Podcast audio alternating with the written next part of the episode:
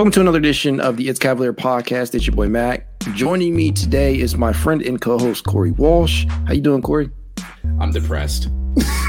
I have not recovered since the Kevin Love departure, but that's besides the point.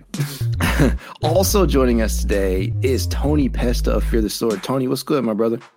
What's up, guys? Uh, thanks for having me on. I'm a little depressed myself, but starting to recover a little bit. I've had a few days to work through the emotions, so that makes one of us. Let me tell you the the discourse in regards to Kevin Love now, because I feel like even myself, I feel like I'm a little guilty of this, of having like wine and gold tinted glasses in regards to Kevin right now, because it's it's like a relationship at points. You know, you you go through ups, you go through downs, and at the end of it, um, if you end things amicably, you can remember, you know, if you had a, a, decent relationship, you can go back and look at the totality of said relationship and feel like, hey, this wasn't terrible. this wasn't a disaster. This was actually a pretty good relationship. It just didn't work out. For Kevin Love, um, kind of a complicated legacy that he's left here in Cleveland. Um, very much ups, very much downs at times. But, you know, for what it's worth, I feel like what they brought him in for he accomplished. And for him to have outlasted everybody else, it's it's hilarious to me. Through all the trade rumors, through all of the uh, the the the links to other teams that he had, for him to be the last guy standing to me speaks volumes after nine seasons. Uh, didn't mean to start off the episode with the Kevin Love rant, obviously, uh, for those of you listening out here. But I gotta say, man, that is by far the biggest news in town right now. But to circle us back in as we're going here and reflecting on this first half of basketball during the season. We're at the halfway point in the first season following the massive move that was the Donovan Mitchell trade, which sent Collin Sexton, Lauri Markkanen, Ochai Agbaji, and a bevy of picks to the Utah Jazz. And at this point in time, the Cavs are 38 and 23 and fourth in the Eastern Conference and have the fifth best record in basketball, if I'm not mistaken. They also just sent Donovan Mitchell to the All Star game as a starter. On the flip side of that, the Utah Jazz are 29 and 31, which is good for 11th as of right now in a highly competitive Western Conference. And although they have a losing record, they're in a really good position to snag a spot in the play-in tournament and also just sent Lauri Markkanen although he was the last pick in that All Star draft, which I found hilarious. Just as a side note, uh, to the All Star game in a season in which I am absolutely positive that no one outside of maybe Salt Lake City thought that he would be there. So, question number one, Tony, I'm gonna go to you since you're our guest. Is it safe to say so far that the trade has benefited both sides, or do you think it's too early to comment on? No, I think uh, pretty much immediately, almost you could say, r- regardless of who you're a fan of, whether you're a Mitchell guy, Lauri, you know, even Sexton. Like I feel like everyone in this deal has won. It, it's really as close to a win-win as you can get. I think the only reservation Cavs fans have maybe is letting go of Markkanen, just because I think in a perfect world where somehow he's still on this roster, that like completes everything. But regardless, I mean, Mitchell has been from the very jump a superstar. He's embraced the city. He's given us even more than I've expected. I knew he was good, and this is what a lot of people within the team have said. Even JB, like you know, we knew he was good, but we didn't know he was this good, and we didn't know that he brought all this extra stuff with him in terms of just being a, an incredible leader, a mentor, a, a role model. Even though he is technically kind of part of the young core, I feel like he's the more mature one of the bunch, and like he really has, especially not to bring back Kevin Love, but especially with Love gone, like Mitchell's kind of the adult in the room a lot of the times now. So yeah, I think it's hard to be anything other than satisfied with how the trade went down and and with where we're at right now with Mitchell leading the way. I think that's completely fair to say, you know, just looking at things from top down. Corey, I know we've talked about this a few times, but now that we have the benefit of half a season's worth of tape, uh, you know, in, in the Cavs' favor, what, what are your thoughts on this at this time? Yeah, I think this will go down as one of the more equal trades of the past decade definitely more even than past superstar trades we have seen. I mean, the only one where the team who traded away the superstar that got more back was probably the Oklahoma City uh, Clippers trade with the the Thunder getting all the Clippers picks plus a top 15 player in the league in SGA. Now the Jazz didn't necessarily get that, but you could argue they have one of the top 10 players playing this season in Lauri Markkanen as he's playing as well as anybody could have ever expected coming out of the Cavs. And it was constantly reiterated throughout All Star weekend of how Lauri just feels like this was the right fit at the right time. I mean, he's basically locked in to get most improved player at this point. I mean, no one else is going to have a 10 points per game increase unless someone just pulls it out of their ass for the last ha- like 25 games of the year. But from the Cavs perspective, um, with, with what you gave up, you would certainly hope to get a lot in return. And Mitchell has definitely fit the bill. Like Tony said, he's kind of been like the older brother to this young Cavs group. And a lot of people's reservations with the trade was that it was going to affect the development of our core group of Garland, Mobley, and Allen.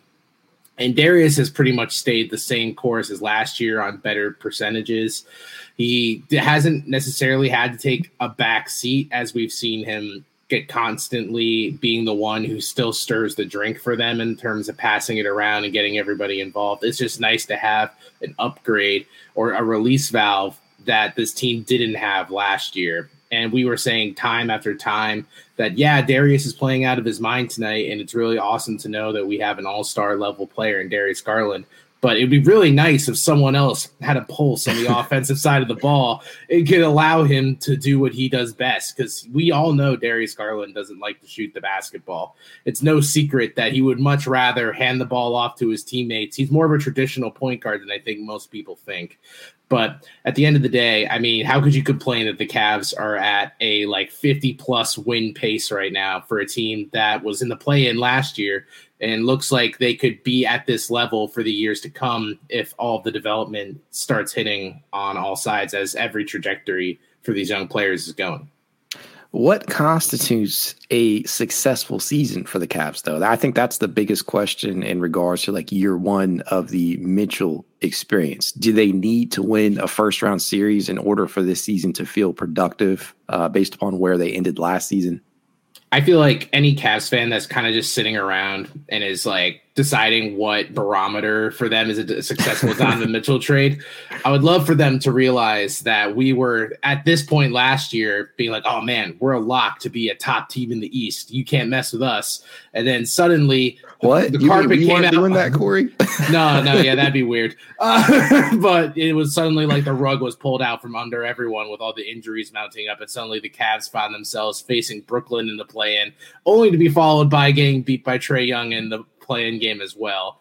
So I honestly being a top seed, top four seed, having home court advantage would be really nice. But at the end of the day, being a competitive team in the East, having a good first round playoff series, getting these guys actual playoff experience, not play in experience, would be a huge win in my book because the East is the better conference. I mean, all the better teams are on our side outside of obviously the Nuggets, which we I don't know how I necessarily would feel if they faced an Eastern Conference team in a seven game series, but against the West, I would certainly have them in Phoenix towards the top. But this isn't a Western pos- Western Conference podcast, so yeah, I think that's what I would determine as a successful season. Tony, do you share the same sentiment? Yeah, I'm with you there. I think it's it's really difficult to put any single like objective as this is the thing they need to do in order to consider it a successful season. I don't think there's a certain win number. I would lean towards saying a second round appearance would be like more than enough for me to be happy with them. But I also think it depends on who they match up with in the first round. If they lose in seven games to Miami, for example, I would be disappointed. But like that's one where I'm like, well, I wouldn't necessarily say the season was a failure because Is there a Miami's a tough that? playoff team. why, that why I think Miami could beat them. Yeah, is there a oh. reason behind that Miami pick? No, I mean, you know, Kevin Love could he could have a game against us, but that even before the Kevin Love deal, I think Miami is one of those teams where uh, you know, I just wouldn't want to play them in a seven game series despite them. I feel confident saying the Cavs are the better team, but the Heat, Jimmy Butler's just one of those. He's just a playoff performer. He's just one of those guys where, for whatever reason, the playoffs are a different beast for him. And I said this earlier on uh, my podcast, but as much as I love and support JB Bickerstaff, I don't want to see him go up against Erik Spoelstra for seven games. I just that's a tough task for anyone, and I just I, I would rather not have that be their first experience in the playoffs. But yeah, I think uh, you know one thing that I was looking at today is so the Cavs have 21 games left, and it's one of the easiest schedules remaining. If they just win 14 of them, that would be, I believe, the eighth best season in franchise history. So it's hard to look. I know some people are saying the season hasn't been as fun as last year because it's not the breakout year and it, it's it's felt a little up and down, but it's been a wildly successful season already. And again, like Corey said, I think it's very important to remember where we were last year and especially where we were heading into last year because I don't think anyone expected us to make this big of a leap this quickly from where we were at the start of last season when it felt like the rebuild was kind of sputtering out and we were hoping Evan Mobley would change it and he has been incredible but then you get the Garland breakout Allen breaks out you add Donovan Mitchell and this team is just in an incredible position for the future Absolutely. I mean, it's not even just the the wins losses for the Cavs either. And when you you have to take into account the the the upheaval that was the Eastern Conference in the offseason. There was so much transition. A lot of teams got better. A lot of teams added pieces.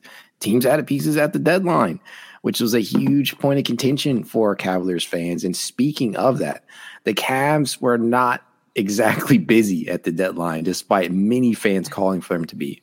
Uh, Caris LeVert remains a Cavalier. Ditto for the likes of Cedi Osman, Isaac Okoro, and a few other Cavs thrown out there in trade rumors. They were, however, vigilant in the buyout market and added former Cavalier Danny Green, who saw the floor against Philadelphia right before the break. Tony, do you believe he will be a part of the rotation moving forward? And if so, who does he bump? Yeah, so I hope he's a member of the rotation because I personally I love Danny Green. He's an incredible role player. He has been for the last 10 years. And in a perfect world, he's exactly what you would want on the wing there. He, he can hit, knock down threes, and he's a great perimeter defender. I will say, and I don't put too much stock into his first appearance, but I wasn't thrilled with the way he looked uh, in terms of running. It just didn't look like he was healthy. But of course, it's been over a year, I think, or close to a year since he played. So it, it's going to take a while for him to get the rust off. And I do think you know, I think he should be able to get into the rotation. The person who we would have to beat out is probably Dean Wade or or Cedi, depending on where JB goes with that. Because I think the starters are pretty much locked in. I would be surprised if Okoro lost his spot at this point, just because we are getting down the stretch of the season, and you know other guys are running out of time to to beat him out, and he's just been so good there. And so you have that. I would assume Rubio and LeVert are the next two people off the bench. And at that point, you're already looking at, you know, whether it's Wade or Green, that's an eight man rotation there. And you're not going to play many more people uh, in the playoffs. So I do think if Danny Green is going to make it into the rotation, he has to beat Wade or Cedi. You never know. Cedi could still, it's weird. I don't know how JB feels about Cedi, but that's a whole other topic for another, another day. I hope Danny Green gets in, I guess is, is where I'll leave off with that. I think he could help us. He just needs to prove to me that he's got a little left in the tank. Trust me, Tony. We've talked about this a lot in regards to Cedi and the relationship between Cedi. It's impossible to know what's going on there. I don't even know if JB's mom knows what he thinks about Cedi Osman. It's a locked box. I'm not sure, and I feel bad for Cedi at moments, and the other moments I feel like it's kind of warranted in regards to his mm, like constant definitely. shuffle from the rotation. But Corey, before I give my answer to that, do you feel the same way, or do you think that there is just an uphill battle for Green to make the rotation? No, I think when you sign Danny Green, when you're a team like the Cavs, you you sign him with the expectation on his side and theirs that he's going to get minutes. I think, like Tony said, it's going to be a gradual work back because an ACL tear for anyone is a, a long road back, and he was not many months removed from when Ricky Rubio tore his. And I think the, the same Cavalier fans that were willing to show patience with Ricky Rubio will have to expect the same from a Danny Green return because Danny Green now also in the absence of my sweet prince Kevin Love uh, will provide three point shooting whenever is available because Cedi Osman for some reason is our most willing three point shooter and at times is our most efficient three point shooter. But JB doesn't feel to recognize those skills from time to time because we know JB's a defensive first man, which is why I would expect more minutes to go towards Green's way in a playoff game where they feel like they need to ha- get a combination of offense and defense. The Cavs role players off the bench for the most part do one role or the other. You, Caris LeVert is kind of morphing his way into being a two way player, but most of our bench is offensive oriented. There's not many players that you would look at outside of like Lamar Stevens, who, as physical as he is, statistically is not a great defender, but we like to think that he is. But at the end of the day, I think Danny Green, if his legs start to look better, which a, a really low bar to surpass after game one, would definitely benefit this team. I think as we get into like the playoffs, I would be shocked if Danny Green didn't at least get like 10 minutes a game. I think that's fair. Like the point that I'm at right now is that starting five, like Tony said, that's locked. Okoro isn't going anywhere at this point in the season. I think they like what they've seen from Okoro, and I think that it speaks volumes that he was not necessarily moved at the deadline, and there wasn't a lot more talk about him being packaged together to get somebody like uh, Gary Trent Jr., like a lot of people were kind of referring to uh, at heading up to the deadline. So I think he's good there. We we know the front court ain't going nowhere. Back courts basically all stars. And then your first two off the bench in Caris and Rubio, they have those guys for a reason. You have your your ball handler off the bench in Rubio. You have a guy in Caris LeVert who Corey, me and you talk about and, and have talked about at length about what he brings to this team that doesn't always show up in the stat sheet. And uh, for people who do pay a little bit too much attention to the box score uh, in, the, in regards to traditional stats for LeVert, he adds a lot more than meets the eye. Then you have your your your eighth and ninth man. To me, Dean, Dean is a lock to me because you got rid of Kev. You you you let Kev walk out the door. I think purely for a, a size standpoint.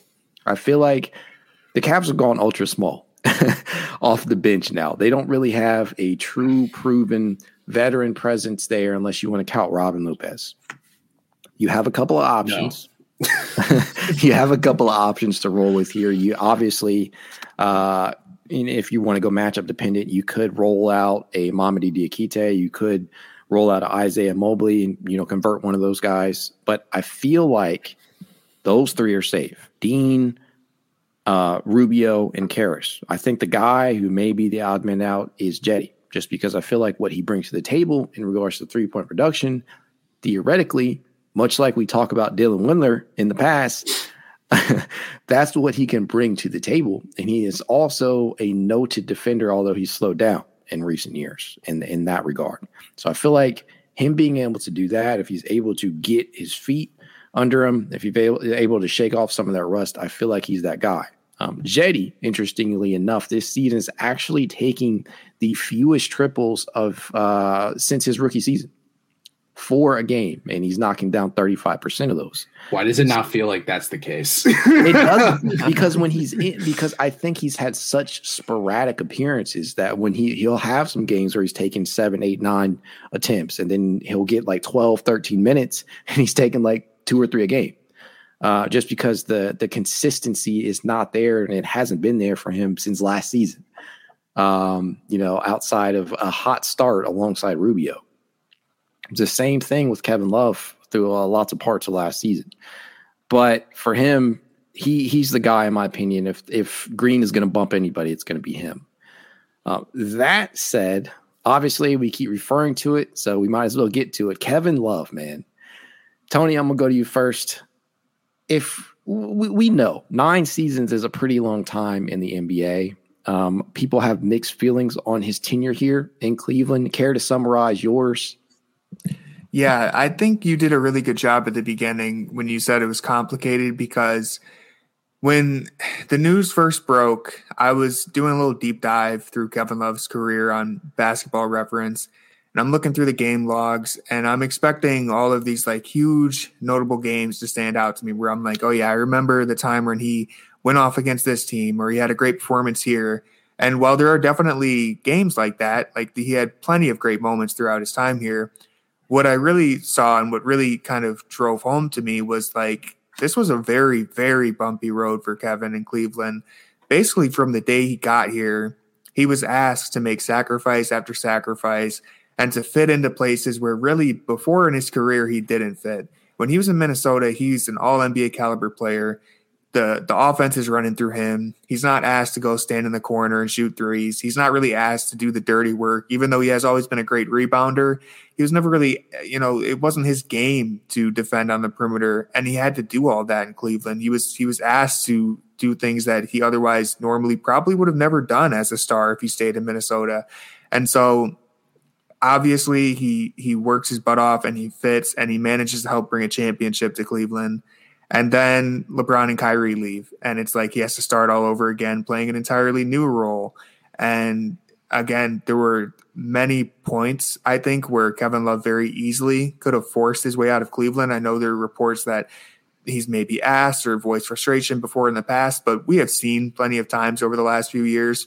If a player wants to get out of a city, they can. They could just sit and, and force their way out. And for all the ups and downs Love had, he never did that. He stuck through it. And again, like I said, he wins a championship.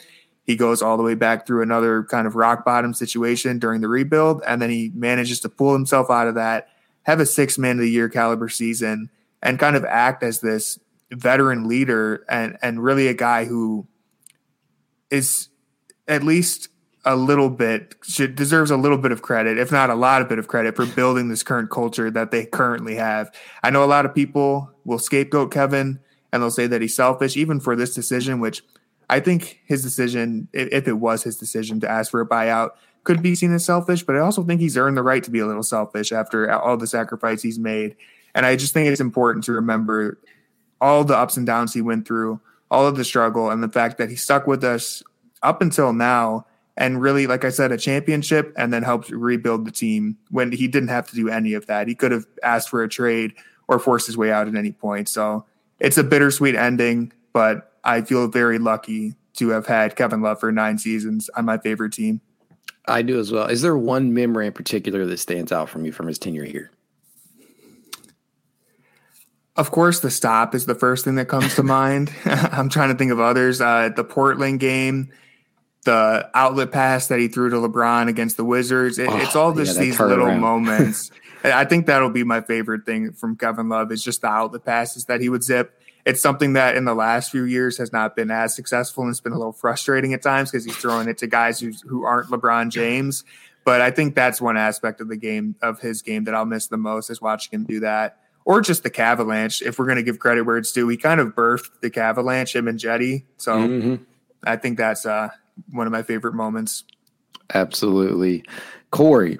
This is uh, this is one of your favorite players, man. Uh, at least you make it seem that way. So I know you are chomping at the bit to to to lay your heart out on the line for Kev. Tell me your thoughts on when you first when you first saw this move. Um, I was baffled. I was irate. I still honestly don't understand the move from a Cavaliers perspective. I understand it 110% from a Kevin Love perspective. I wish Kevin nothing but the best. I'm not these Cavalier fans that are throwing rocks at glass windows, being like, man, Kevin's such a wimp for wanting to get out because of lack of minutes. How could he go to Miami? I don't know. Where, where, did, where did Cavs fans want Kevin Love to go? Did you want him to go play for San Antonio? Did you want him to try to be in the Wembanyama sweepstakes? No, he wanted to go on a contender. And yes, it's the one team that we're probably most likely on a collision course to face in round one, which upsets me even further. I when Kevin Love got released, and like you saw on Bleacher Report that they were contemplating the buyout because they knew he wanted to go to the Miami and they didn't want him to go there.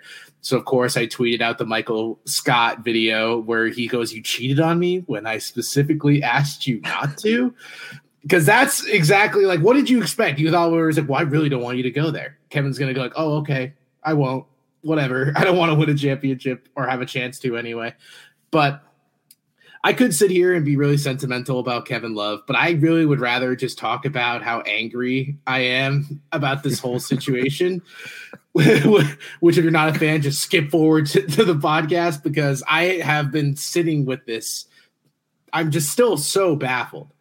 One, the major issue of this Cavaliers entire if you had to pinpoint what you're upset about with this cap season, it's the bench production, which has been borderline abysmal unless Cedi Osman decides to go nuclear from behind the line or Caris LeVert has his like 10 good offensive shooting nights of the entire season. Kevin Love has been a, like I'm not going to sit here and be like Kevin Love's been a great shooter all year, but the idea of Kevin Love being a three-point weapon on a team that is it has a major void on that front is one issue. We have no back court or front court depth, which is a huge issue within itself now. So now we're going to go, like Max alluded to, we're going to go into a playoff series with the options of either Dean Wade, the corpse of Robin Lopez, Mamadi Diakite, who was playing in the preseason for a roster spot. The disrespect. you know, that's my boy, man. Yeah, I know. We have an open roster spot for who God knows what. Serge Ibaka, which is like the same version of Kevin Love, if not worse. so as y'all can tell, Corey's been sitting on this for quite some time, ready, ready just, to explode. What one also, you knew he was going to go to the Eastern Conference He's going to Miami. Miami was the third worst three point shooting team in the league. If Kevin Love's broken hand miraculously healed, like the Miami Heat video tweeted out earlier today shows, uh-huh. it, it, looks like they got a decent amount of three point shooting back. Do you think he did that to fuck us? I think that the Cavaliers fucked us. If I'm being quite honest with you, I might be uh, having my red and my wine and gold glasses on, but it truly is like mind boggling that this is what has transpired because there is no backup. I'm more upset now that we don't have a backup big as well because we can't just go and hope that Dean Wade, who by the way has been awful since he returned um, is going to be the one. We're not supposed to talk about that yet. we, we are supposed to keep that under. Yeah. yeah, uh, the Kevin Love replacement, which no offense to Dean, he's just had like he's coming back from injury. Who knows? Maybe this time off is going to heal his wounds, but he has looked terrible. And that who's who the rumors are coming out that they didn't like how Kevin Love couldn't guard guards. But now Dean Wade, who was literally a revolving door on defense for the past few weeks is the one that we're putting in that spot. I, I don't know, man. I, am just okay. gonna end my rant here because I could go for hours. I I appreciate the the candor. I really do. Just to kind of paint a uh, a picture here for you, Corey. Kevin Love, 35.4% on the season in regards to three point range. And he has considerable volume. That's that's a respectable percentage. Um, I, I, I I'll say that. I think it's a respectable percentage on, I want to say, uh, 4.8 per, uh, attempts per game. That's not bad. He can still space the floor. He is obviously hampered by that thumb injury. That is one thing that kind of put the nail in the coffin for him. We know what the book is on him defensively. He can be exposed in the pick and roll, as has been written about a million times. He will be exposed. Dean Wade, we hope now, if we have to play Miami, we hope that's the case. But Dean Wade, conversely, is is not necessarily having a bad season, but I don't think like when you're looking at his numbers from three point range, thirty eight point seven percent, but he's only averaging five and a half points per game on the season. And I know that that's a huge point of contention in regards to the bench production is like the lack one of consistency and two the lack of a ton of production. Some of that is due to the, the minute staggering that they have with the starters uh, playing such heavy minutes. Other part of that is the pace that the Cavs play with. There's just not a lot of uh, points to go around off that bench. So I, I, don't know what the plan is. I know you would like to bring in a backup big, as you alluded to. Personally, at this point in time, just looking at the options that are out there on the free agent market, Corey, I am okay with converting Mamadi Diakite's contract to for the rest of the season. I'm okay with that because I feel that's short of an injury or a matchup dependency, then they're not going that deep. I think you have your four. I, I think I would love to see Mamadi uh, get an opportunity, or if the Cavs were to bring in like a Hassan Whiteside or somebody like that. But I just don't see them going that deep. so I think like the Kevin Love buyout, whether it was requested or not, I just it doesn't it doesn't move me as much as uh, as it is clearly moving you. I think it's mostly because you're just sad to see him out of wine and gold. Uh, but I'm just not there just because I feel like his days in the rotation were done. Like and it, it is unfortunate because I do feel like the hand injury was was really the the nail in the coffin, and who knows how much he has left in the tank. I just I don't think that he would have played another game here. So why not let him go out? Because um, in my opinion, I think he did it respectfully. Um, he he didn't cry his way out of town. He didn't demand a trade, uh, as far as we know. Uh, but the buyout request is a professional way to go about it, um, and that was a a hefty ask, even if he did request a trade for for them to move on from twenty eight plus mil. Uh, that that's a hell of an ask right there. I have a hard time imagining there was any team willing to part with significant pieces uh, just to take on that expiring. But that's just me. if there was ever a team that's going to turn Kevin Love from a rags to riches story, like they do with most of these veterans that look washed, I mm-hmm. wouldn't. Miami is the number one spot where Kevin Love could look at his best again. So it's warm weather. In terms of Kevin, this is great for him. In terms of me, I'm getting a therapist. well, there you have it, Corey. He's experiencing all the emotions, man. Uh, one of the things that has me feeling good moving forward about the departure of Kevin, and I don't know if that's the right way of putting, but at least I feel better knowing that we have uh, a unicorn on the roster and in Evan Mobley, and he is he entered the season with monumental expectations, and although the production, although still up, you know, especially in the efficiency department it's not exactly where a lot of people envisioned it to be prior to the Mitchell deal. Uh, but even with that being said, he's been just so impactful since entering the league. It doesn't always show up in the traditional box score stats, but when you look at what he brings to this Cavaliers team as currently constructed, Tony, where would you rank him in terms of importance moving forward? Importance moving forward? Mm-hmm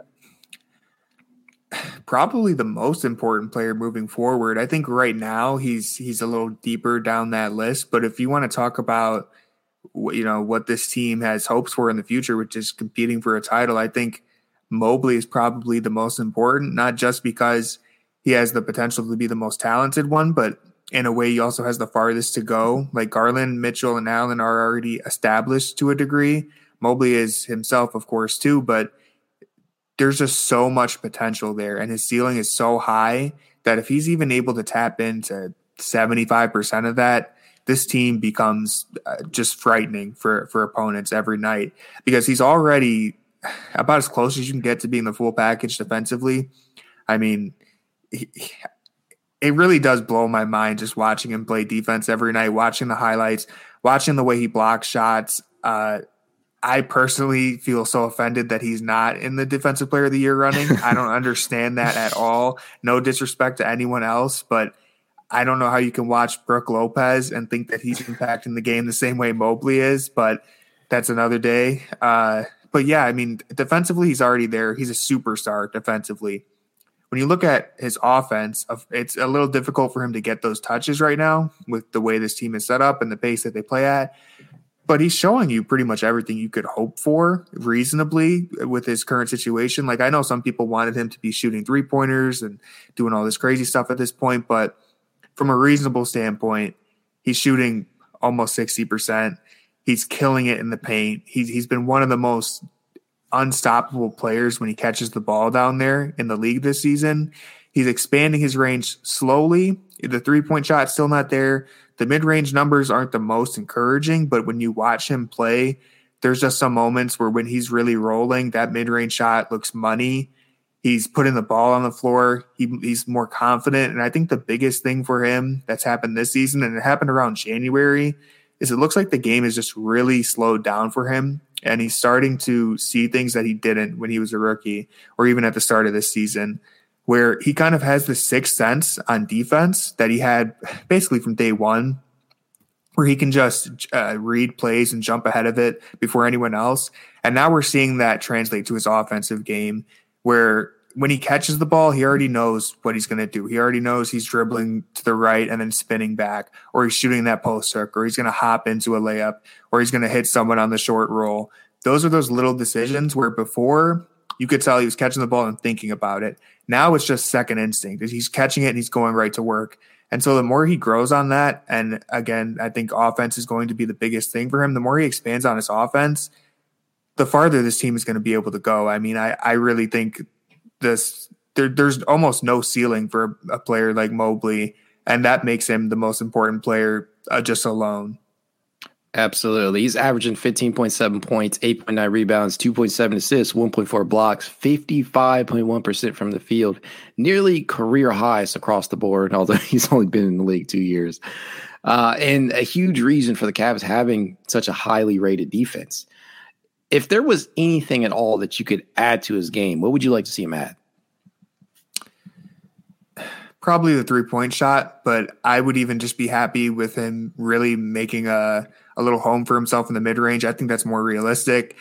Uh, it's not the most ideal thing because obviously, if, if he's able to knock down the three, you space the floor much better. But I really do love the idea of having a seven footer who can just post up and get a shot anytime he wants in the mid range. And as much as the analytics say that the mid range isn't a good shot, it's it's one hell of a go-to shot when you need a bucket. And even Donovan Mitchell will tell you that the, whenever Mitchell's struggling, the first play the Cavs run is that little screen on the elbow for him to get a mid-range shot. And so if Mobley can get that going, or like I said, a fadeaway from the mid-range, when you're seven feet tall and you have arms like that, it, it's unblockable. You're you're going to score ninety percent of the time. So I think that's the most realistic thing that you could ask for, and that's what I would be most excited for is to see him really start to build a home there because he's flashing the potential. Like I said, the num the the numbers aren't the most encouraging. I'm not sure what they're off the top of my head, but I know he's still not shooting the best percentage from mid range. But he's had moments and he's had games where he's just killed teams from the mid range. And of course, when you do that, it, it, becomes a lot harder to guard him because he he also has a pretty quick first step on him for a seven footer. So, yeah, I would say the mid range if he could develop that, that's what I would ask for. That's awesome. Yeah, I'd love to see that too. I know a lot of people would have gone with that three point shot. Um, and I personally, um, I like to see him take them when they're open. But if he never truly develops a consistent three pointer, as long as he continues to develop elsewhere, if he can get that midi, that'd be pretty awesome sight to see. Corey, two to three years from now, do you think Mobley will be the best player on the Cavs? Yeah, based on the trajectory he's going right now. I mean, like Tony said, he has the highest ceiling on this team.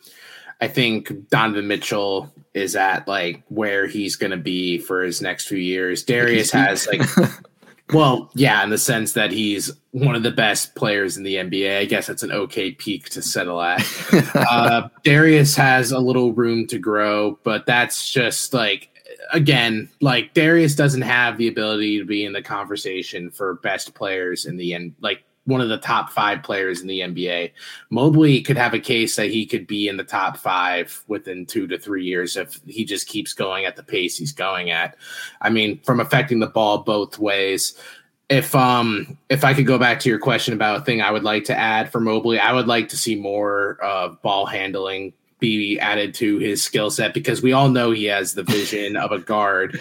And we see stuff with Denver where they're able to run these offensive sets with Jokic, where you can just have Jokic and four shooters and just watch that offense go is crazy because Jok- having a basically a seven foot guard at the end of the day is one of the biggest weapons that you can have offensively in the NBA. And if uh, that attached with Mobley's vision and ability to be connective tissue, just as a secondary option, it feels, whether it's big to big or because the biggest strength for the Cavs would be offensively if they can get Darius and Donovan more off ball opportunities to shoot because they're both good catch and shoot options.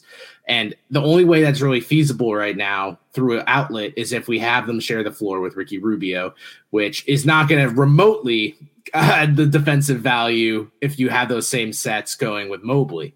And that's where I feel like if Mobley can unlock that part of his game, because yes, he can dribble like decent for a big because he's nimble, he's quick footed, he's light on his feet, but at the same time, like you wouldn't expect Mobley to take someone out and ISO them and hope to break down a defense to kick it out to the opposite corner. Only if he senses that, because we've seen him at points like when he feels ultra confident, uh, when he feels like he has a matchup that he can beat and exploit he'll try it. But oftentimes, when that is the case, due to just general clumsiness, he will he is prone to turning the ball over in those circumstances. And you just see so many tweets on Cavs Twitter about, oh man, hand the rock, hand the rock off, pass the ball. Don't let Mobley handle. But I, I do agree with you in regards to that sentiment. And unlike Jokic, Mobley can actually get off of his feet.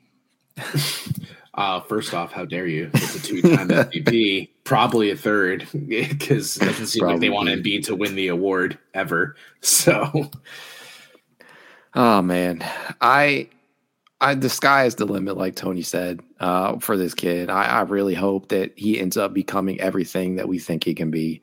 Uh, but in regards to that, a big portion of that is the man in charge, the guy who can help get him there, and that is JB Bickerstaff. Tony, when I look at Bickerstaff's tenure as head coach, uh, I like to separate it into two separate categories before Mobley and after Mobley. And so, for those of you who may have forgotten, Bickerstaff took over for as head coach after the ousting of John Beilein, the now infamous head coach of the Cleveland Cavaliers. Um, he compiled a record of 27 and 56 in the 83 games before Evan Mobley was on the roster. Doesn't sound great when you really look at the totality of that, but you have to consider all the details that are encompassed within that. But since acquiring Mobley, he has 82 and 61. We all know it takes talent to win consistently in this league. So, first off, give me your honest evaluation on the job that Bickerstaff has done so far. Yeah, well, I've always said that JB is an average coach at worst. And what I mean by that is a lot of people like to, I mean, we're, we're all on Cavs Twitter. We see after a loss the way that people call for him to be fired and he's the worst coach in the league and he can't do this and that. And it's like, are there moments where JB maybe makes uh, questionable decisions in the rotations? Yes. Are there certain plays after a timeout where I'm like, maybe that wasn't the best drawn up play? Of course. But I really, so much of where the Cavs are now has to be at least a little bit credited to Bickerstaff. And so it's just hard for me to look at him as anything other than, like I said, an average coach at worst. At his best, I think he's a brilliant defensive mind.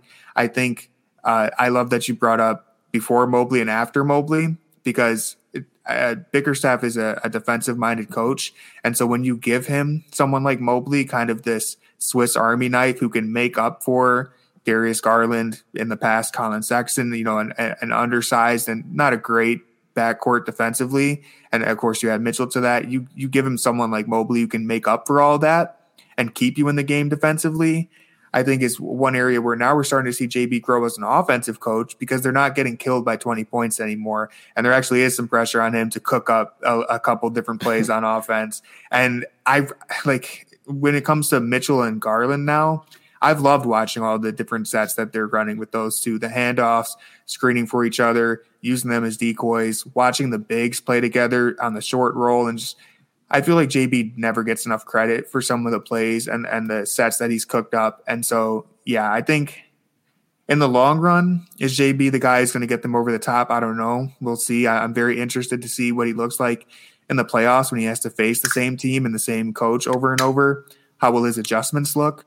But as of right now, in terms of the culture and, and where they are at this stage in if you even want to call it a rebuild anymore, I'll just say this stage in the process of going towards a title. JB is the guy. I don't know who else you're going to bring in that's going to do what he's doing right now any better. In the future, if they hit, hit a wall and they need a coaching change, we can discuss it. But right now, I don't see.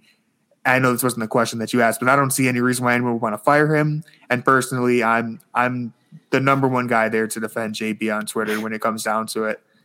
I'm right there with you, and that was going to be my second, uh, my follow up question to that. Do you consider this to be a make or break season for him? Uh no, not at all. I think like it would have to be it would have to go very very poorly in the playoffs for it to be a, a make or break season for him. I think as long as they're competitive, uh, if they make it to the second round, he's good for sure. As long as they're competitive in the first round, if they, like I said, if they lose in seven to a Miami or a, another team, that I don't know what the matchups would be, but as long as JB doesn't completely collapse, I would be shocked if he got fired. Uh, moving forward, like next year, maybe if there's a, a disappointment in the playoffs, or if they just are again a second round exit, maybe we'll discuss it. But for now, no, I don't. I don't think it's make or break for anyone this season. I, I still very much view this as year one. A lot of people might view last year's year one because it was the breakout, but I think Mitchell changes everything. The expectations are very, very different now. So I think we're just figuring it out. And I know people don't like to hear that because they want to have uh, expectations. They want to be disappointed and, and blame someone. But I, I'm not expecting this team to win a championship. So if they make it to the second round, they make it to the conference finals, I'm cool with it. And I'm just excited to see where they're going to go. If they want to readjust next year, then I'm all for it. We'll, we'll see when we get there. But right now, I think we need to see what this team is capable of. My man, I'm right there. House money, in my opinion, that this team is playing with this year. There are uh, there is a certain level of expectation. I feel like a first round, a competitive first round series, like you indicated, but I don't think that a lot would have to go wrong. Like like shit would have to go down in order for uh, for for JB Bickerstaff to find himself on the hot seat. Corey, I know we've talked about this a lot over the course of the uh, the last two seasons and whatnot. Uh, but now that we have this All Star break upon us, now that you've been able to collect your thoughts in regards to more than just the Kevin Love uh, buyout, are you? It, eh, give me your honest opinion on JB's tenure here so far. I think JB's done a phenomenal job. I mean, like uh, Tony said, the the Cavs pre Mobley had none of what JB's strengths really were. I mean, they had not what, many building like Andre Drummond. oh yeah, that was such a fun building block. What a fun thirty plus games that was. Uh, thank God he didn't uh, take that uh, extension that was offered to him. um, but at the end of the day, um, having JB is probably the best thing that's happened for this Cavaliers team because th- they're doing what he excels at. If they were struggling defensively with the roster they have under JB Bickerstaff, I would 100% be at the front of the line saying, "All right, JB can go," because obviously what he his bread and butter is is not resonating with these guys. But here we are. The Cavs might play one of the slowest paces in the NBA offensively, but they also play one of the more dominant defensive uh, teams in the NF, uh, the NBA every night. They know what their strengths are. They play to those strengths, and I I know people will probably laugh and roll their eyes, but I feel like the arrival of Luke Walton acknowledged the idea that JB knows that he was challenged offensively and he sought to bring in offensive talent. I know Luke Walton's kind of a joke at, from his head coaching tenures in his past plays, but those teams have always done pretty well offensively for the most part. Like Sacramento didn't let him go because their offense stunk.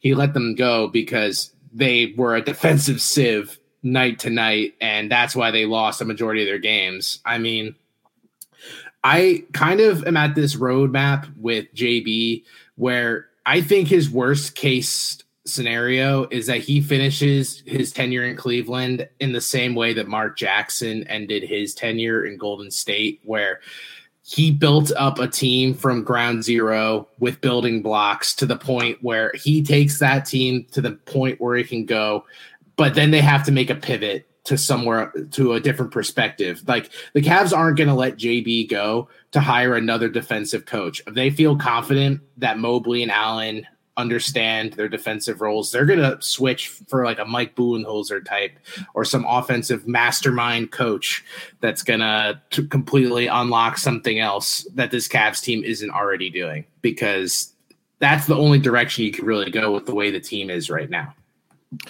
I think that is an excellent way of putting it. Um, time will tell, like Tony said earlier, if Bickerstaff is the guy to get them over the hump I, am not going to throw that expectation on him just yet because JB, although he has experience even prior to being hired uh, by Cleveland, I'm just not sure he's that caliber yet. But I do think that he does not get enough credit. That's the one thing that has consistently stuck with me. Um, you know, when this when this team is facing rough times, when they're going through a losing streak or they're just not winning consistently enough for fans' liking, is that this man just does not get enough credit.